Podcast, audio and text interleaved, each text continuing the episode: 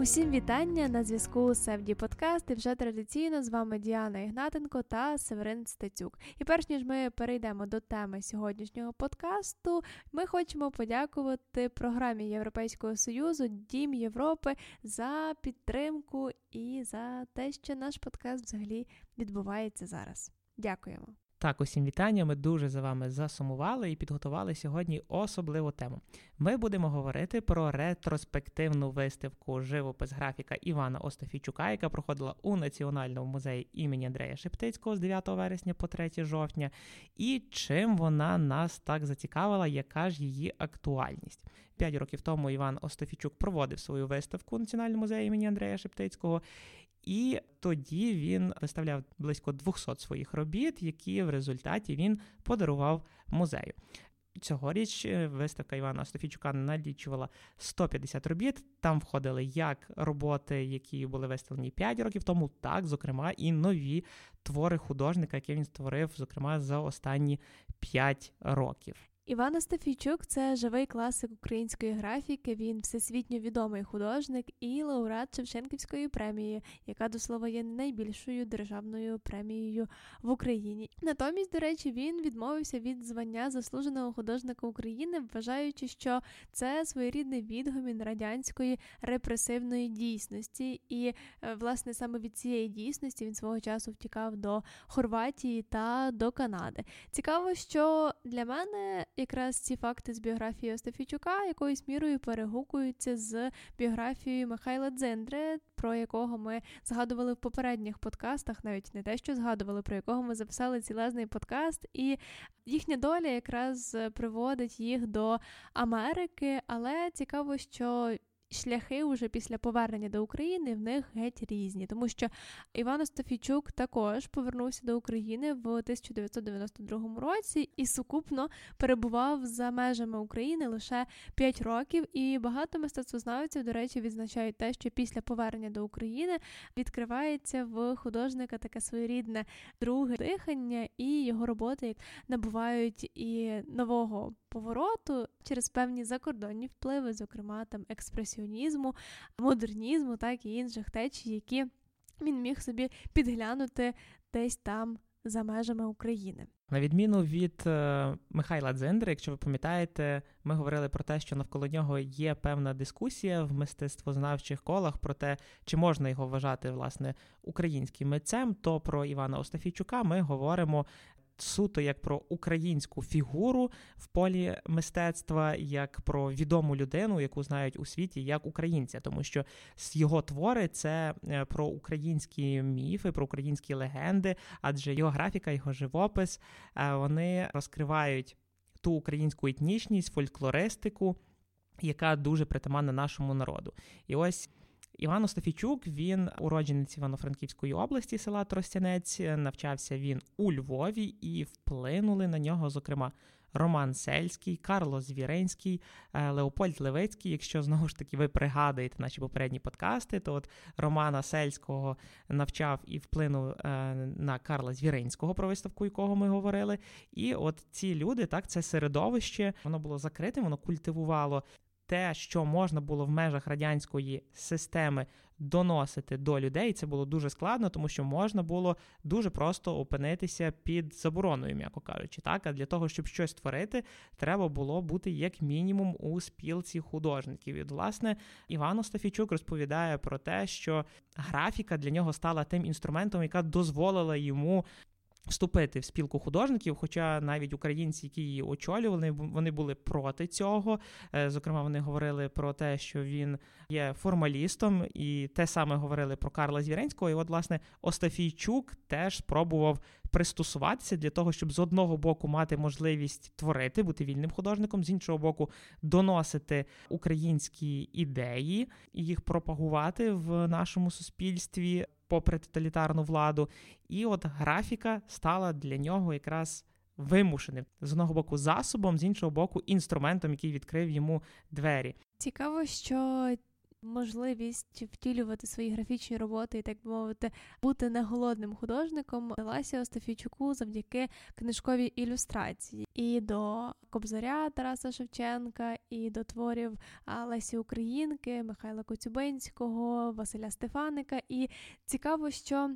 Насправді немає так багато якоїсь критичної інформації про книжкову ілюстрацію Остафійчука, але натомість відзначають мистецтвознавці те, що Остафійчук не просто змальовував у своїй графіці якісь сюжети, описані в тій чи іншій літературі, а інтерпретував її в певний спосіб і зображав побут чи героїв тієї чи іншої історії на той манер, який власне був у його фантазії.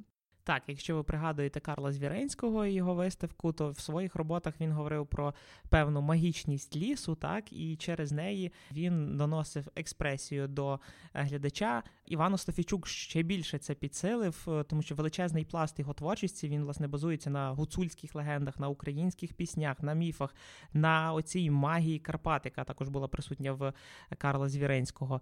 І в його графічних аркушах багато присутнього романтизму. Василя Стефаника ми точно е, бачили його роботи. Зокрема, це серія робіт Дорога, там, де була присутня тематика цих творів.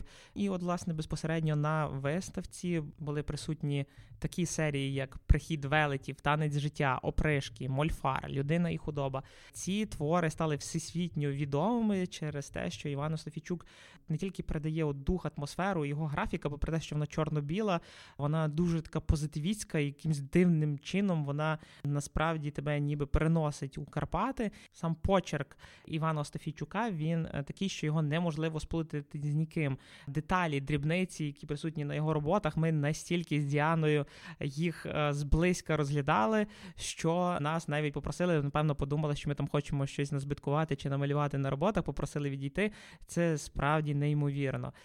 І ось е, ці теми українства, попри тоталітарний режим, він зумів проносити. Іван Остафійчук розповідає, що на нього значний вплив, зокрема, здійснила партизанщина, тому що у 40-х роках у нього вдома переховувалися партизани української повстанської армії. Всі люди, які його оточили, середовище, в якому він зростав, вплинуло на його подальшу творчість, і на нього не раз здійснювали тиск кадебісти. Цікаво, що поки ти говорив, я згадала кілька інсайтів з його особистого життя. До речі, про особисте життя достатньо мало нам відомо. І перший інсайт про те, що Іван Остафійчук досі надихається краєвидами Карпат, адже що теплий сезон починається і завершується, він перебуває в Карпатах у своєму літньому будинку, де надихається якраз цими мотивами Карпат. А інша річ, про яку я згадала, це те, що стосується середовища. Ти говорив про це національне і українське середовище, воно також було присутнє і в студентські роки в. Стефічука і його викладачі, і середовище його однолітків вони також культивували тему та українства, і разом з тим він був причетний дуже активно до студентського життя, адже був навіть свого часу керівником наукового товариства. Так, певним чином е, заздрю Івану Стофійчуку. Е, я б теж хотів десь у 80 років бути в Карпатах, мати якусь дачку і, можливо, навіть займатися малюванням. Звісно, я не такий вправний у цьому, але це надає дуже багато натхнення. Діан, поділись з нами, будь ласка, власне, що тобі найбільше сподобалось, які твори справили враження? Якщо ж вже повертатися з Карпат до Львова і повертатися до ретроспективної виставки, то ми її відвідали, очевидно, і варто відзначити, що експозиція є дуже логічною, дуже зрозумілою, тому що побудована якраз відповідно до років творчості від 60-х і до сьогодення, і ти ніби поступово занурюєшся в контекст, але тим самим йдеш від 60-х до сьогодення. Але знову ж таки тут є певна річ, на яку ми звернули увагу, про те, що теоретичний блок, про те, хто ж такий Іван Остафійчук, і якийсь фідбек від мистецтвознавця, він знаходився лише при вході в першому залі, і лише там можна було дізнатися якийсь контекст, так би мовити. І що я вже зазначила трошки раніше, це те, що Вся інформація йдеться переважно про творчість, про професійну діяльність і зовсім мало якихось фактів з особистого життя, які більшою мірою змогли би донести відвідувачам і поціновувачам творчості Івана Остафійчука про те, чому ж його роботи самі такі, або там чому його роботи певного періоду змінилися або стали якимись дещо інакшими ніж були раніше. Але хай там як в цілому було надзвичайно цікаво прогулюватись історією тривалістю в 60 років, так? І якось так вийшло, що твори, які я відзначила для себе, вони раз у 10 років ставалися з Іваном Остафійчуком. І перш за все, це твір Аркан, який є графікою, і він створений в 1965 році. І коли я на нього глянула, мені відразу в голові з'явився танець Андрій Матіса. Андрій Матіс створив свій танець. Фактично більше 50 років до того, як створив свій аркан Остафійчук. Тут е, е, не варто, напевно, проводити якісь прямі паралелі, але, вочевидь, простежити, так, яким чином змальовував аркан Анрі Матіс, і яким чином це зробив Іван Остафійчук вже в геть іншій техніці і кольористиці. Разом з тим, як вже зазначив ти, Северина, про те, що всі Твори Остафійчука, незалежно від того, чи це графіка чи живопис, вони мають відмінну стилістику, яка надзвичайно притаманна саме цьому художнику. І я натомість хотіла би відзначити серію робіт Дилема, які, як на мене, максимально відмежовані від цієї стилістики, і вони мені нагадують цей такий сучасний мінімалізм, який дуже популярний досі, і він такий тонкий, не експресивний, але натомість дуже чуттєвий. Я всім рекомендую принаймні погуглити, якщо ви не мали змоги побачити це особисто, і я впевнена, що ви точно зрозумієте, про що зараз йдеться, адже насправді досить складно описувати картини, і мені здається, що навіть мистецтвознавцям досить складно це робити. І наступна робота вона також в черговий раз показує нам ці постійні творчі пошуки Івана Остафійчука, і це добрий вечір Пікасо.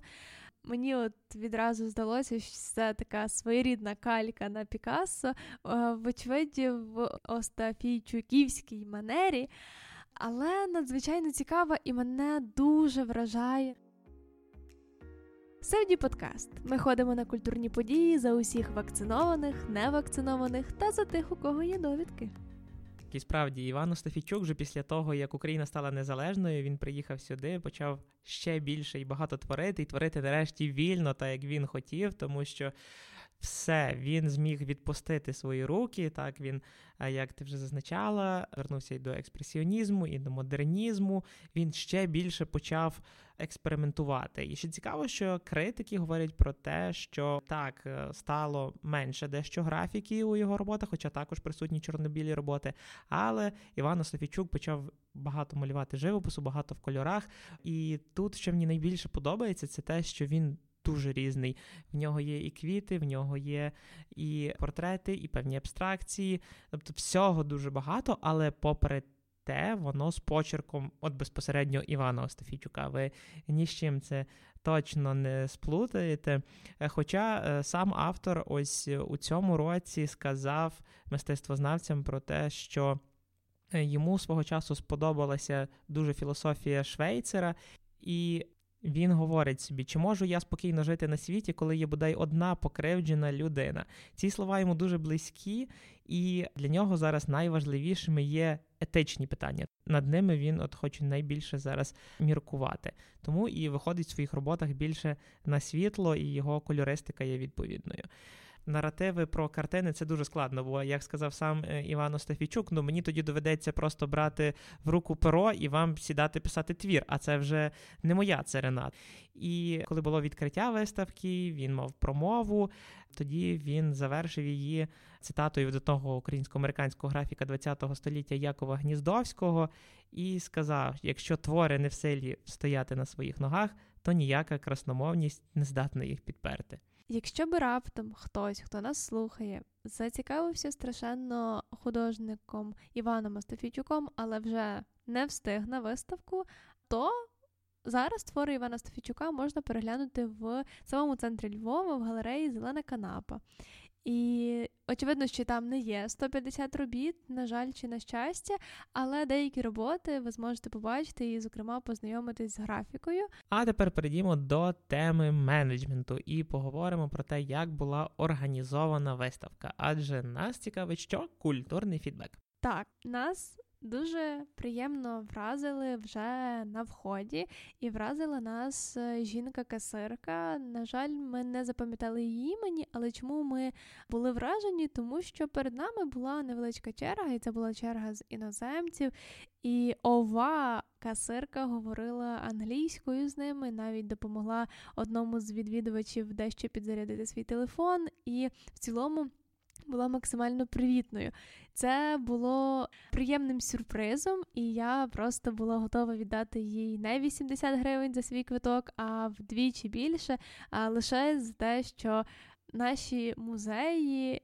Такі вже, які мають дуже велику історію, вони адаптуються і вони якраз створюють той сервіс, який би мав бути в усіх провідних установах культури. Мені завжди радісно з того, як ми тішимося речам, які мали би бути звичні. Я також прогнозую те, що можливо невдовзі у національному музеї будуть говорити і іншими мовами, зокрема арабською. І те, що сьогодні видається неможливим, скоро буде Львовом відкритим для цілого світу. Так, в цілому це було дуже навіть не зле, але очікуємо цього згодом. А поки продовжуємо про менеджмент. І поки ж ми стояли і чекали в своїй черзі, ми змогли дещо роззирнутися у е, холі національного музею, і там ми нарешті побачили навігацію, бо, на жаль, її раніше не було, і достатньо складно було розібратися, що ж це за музей, і розібратися в його підрозділах, які розкидані по всьому Львову. А тепер навігація є доступна, інтуїтивна з QR-кодами, все як ми любимо. І Є достатньо багато навіть підписів з'явилося ще в самому холі до тих скульптур, які прикрашають парадний вхід. І це також варто відзначити, тому що так, можливо, це очевидні речі, які могли бути зроблені ще 100-500 років е, до цього, і ми б ніколи в житті на це не звернули увагу, бо це би справді мало би бути звичною річчю. Але найголовніше в цьому всьому процесі те, що все-таки музеї змінюються на краще. Щоб бути ще ближчими, читай нас у телеграм-каналі SFD. Там ми збираємо все найважливіше про культурні події Львова.